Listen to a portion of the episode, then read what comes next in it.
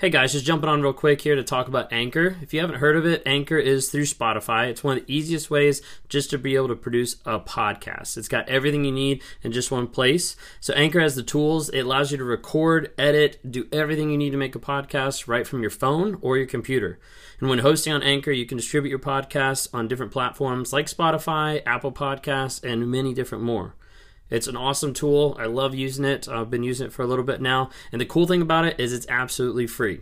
So, if you're interested in starting up a podcast, if you're interested in getting involved in podcast work, then download the Anchor app or go to anchor.fm to get started.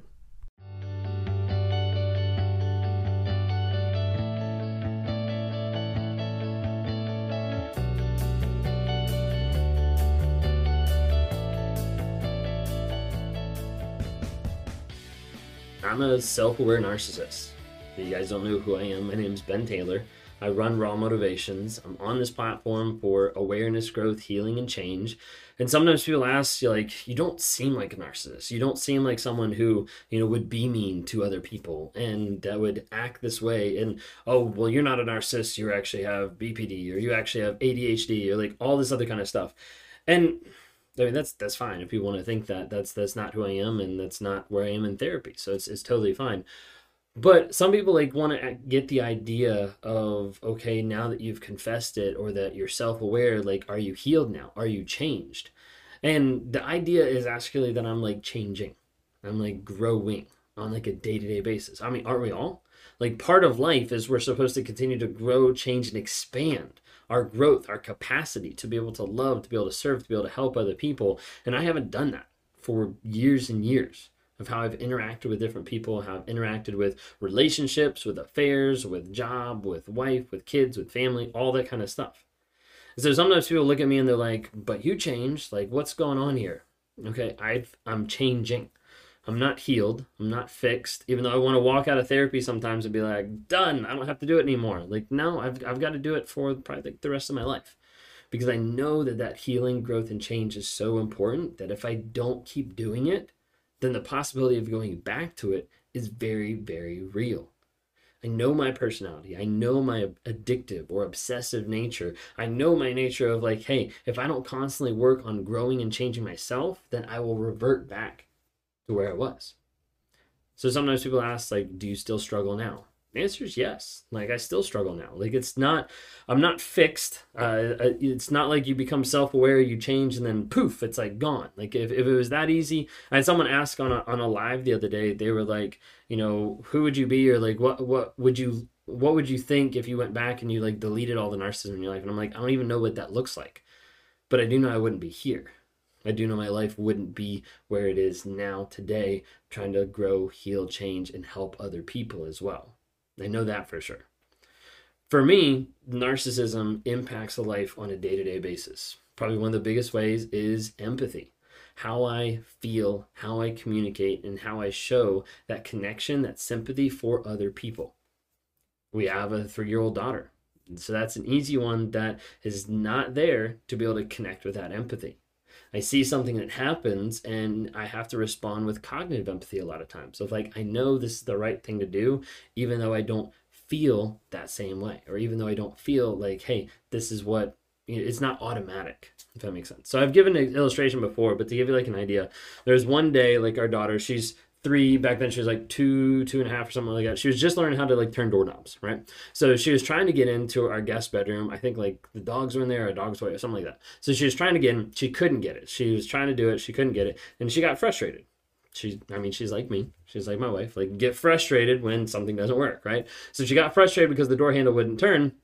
In her mind, she's like, okay, we'll just break down the door. And so she kind of rears back and just like slams her head into the door because she was frustrated that the door wasn't opening my first response to that in my mind was like, what do you expect?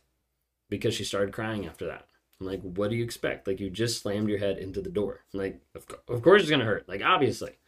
But then I have to like take a step back and like realize, and my wife's there. She's like, no, like she needs like comfort. Like she needs to understand, like, hey, there's a better way to be able to handle our emotions. There's a better way to be able to handle our anger and to be able to channel that in a productive way, and to be able to help figure out how to open the door but that immediate response wasn't there as far as like oh my gosh like i'm sorry that you got hurt let's work on this like that's not there on a day to day basis is trying to figure out how do I implement that? How do I integrate that into my life so that it's cognitive, but it's also on that emotional level. It's also on a level of like, hey, I care about this person because I'm putting their needs above my own.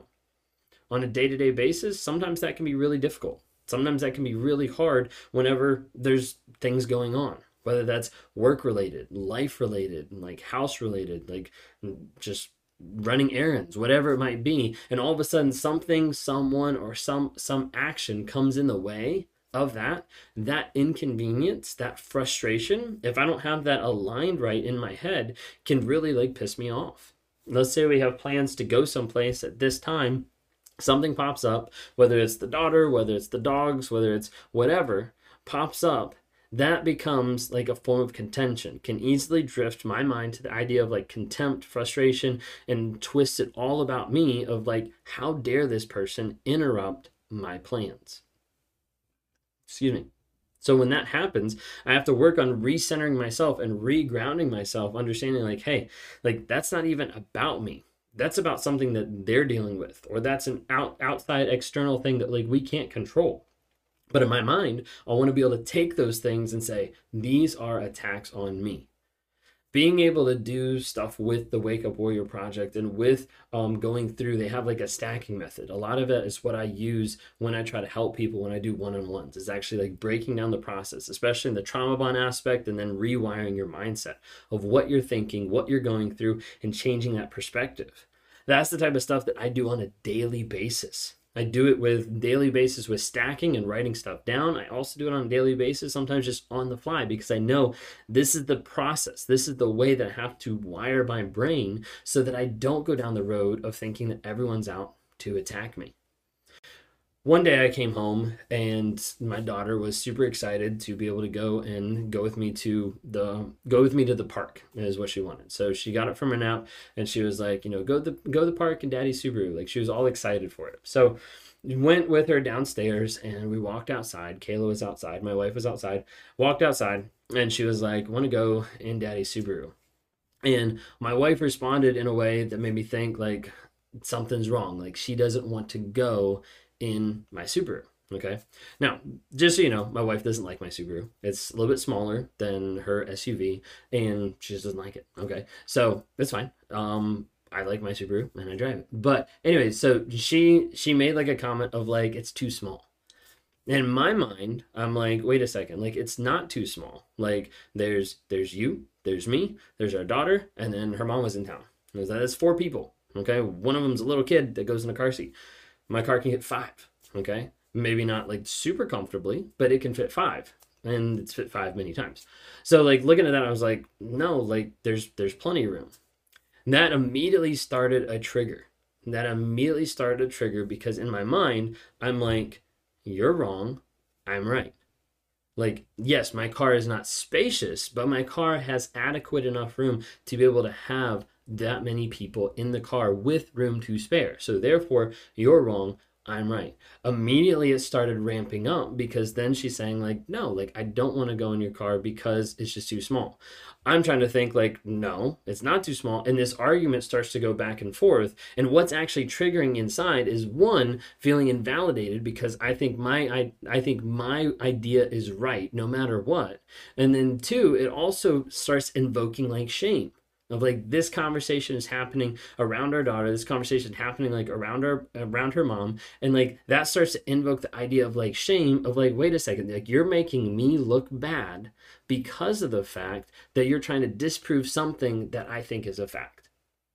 And so that thing like started like accelerating accelerating we didn't get in this all out brawl or anything like that. Ended up being where like we just took a couple took a couple moments. I went to the park with Sophia, came back, we talked about it later, and like that's the that's the difference now is like we're actually like working through those things, but they still happen. Are are they more few and far between? Absolutely, but they still happen. The part that I have to work on is changing that mindset because it's so easy to think that is a personal attack on me.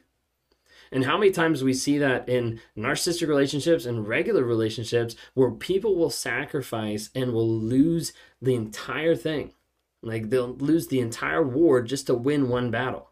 Like if I wanted to, I could I could come out hard heavy and be like, "No, like you're wrong. We're doing this." All this kind of stuff, but that's not going to help our relationship.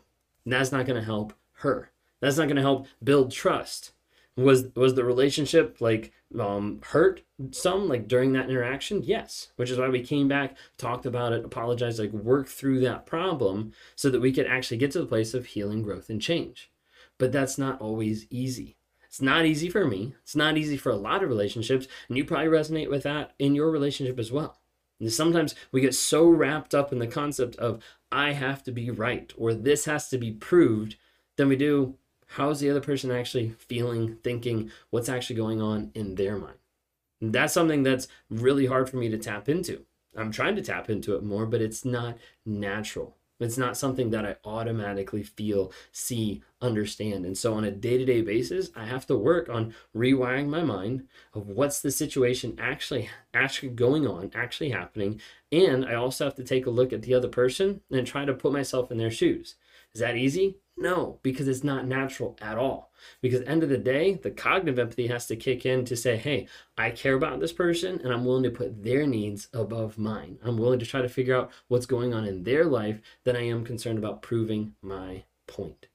That's the hard part about narcissism that's extremely difficult to get to and to work on. And so if you're dealing with that, understand that, hey, that's some of the thought process. It's the big aspect of avoidance of shame. If you haven't had a chance, watch the video I did earlier today that talks about why narcissists hurts the people that they love. And part of the premise of that is avoidance of shame. That's the biggest part. That's one of my, that's my biggest trigger on anything is feeling shame and trying to run away from that no matter what I have to do. And that's what I have to work on. And that's what I work on on a day to day basis. So, we're going to rewiring my mind through the warrior stuff, through stacking, through my devotions, through my journaling, through all types of stuff, and working on it with weekly therapy. I've been in therapy for, at the time of this recording, like 17 months uh, every single week. And it's something I'm going to keep doing for a long period of time. Definitely recommend it. If you haven't had a chance, follow me on all the other social media platforms TikTok, Instagram, Facebook, YouTube. Thank you for listening on podcasts, either on Apple or on Spotify or Amazon, wherever, wherever you are. Thank you guys so much for watching and listening. Give a follow for Raw Motivations. And if you haven't had a chance, subscribe as well. Thanks so much. Y'all have a great day.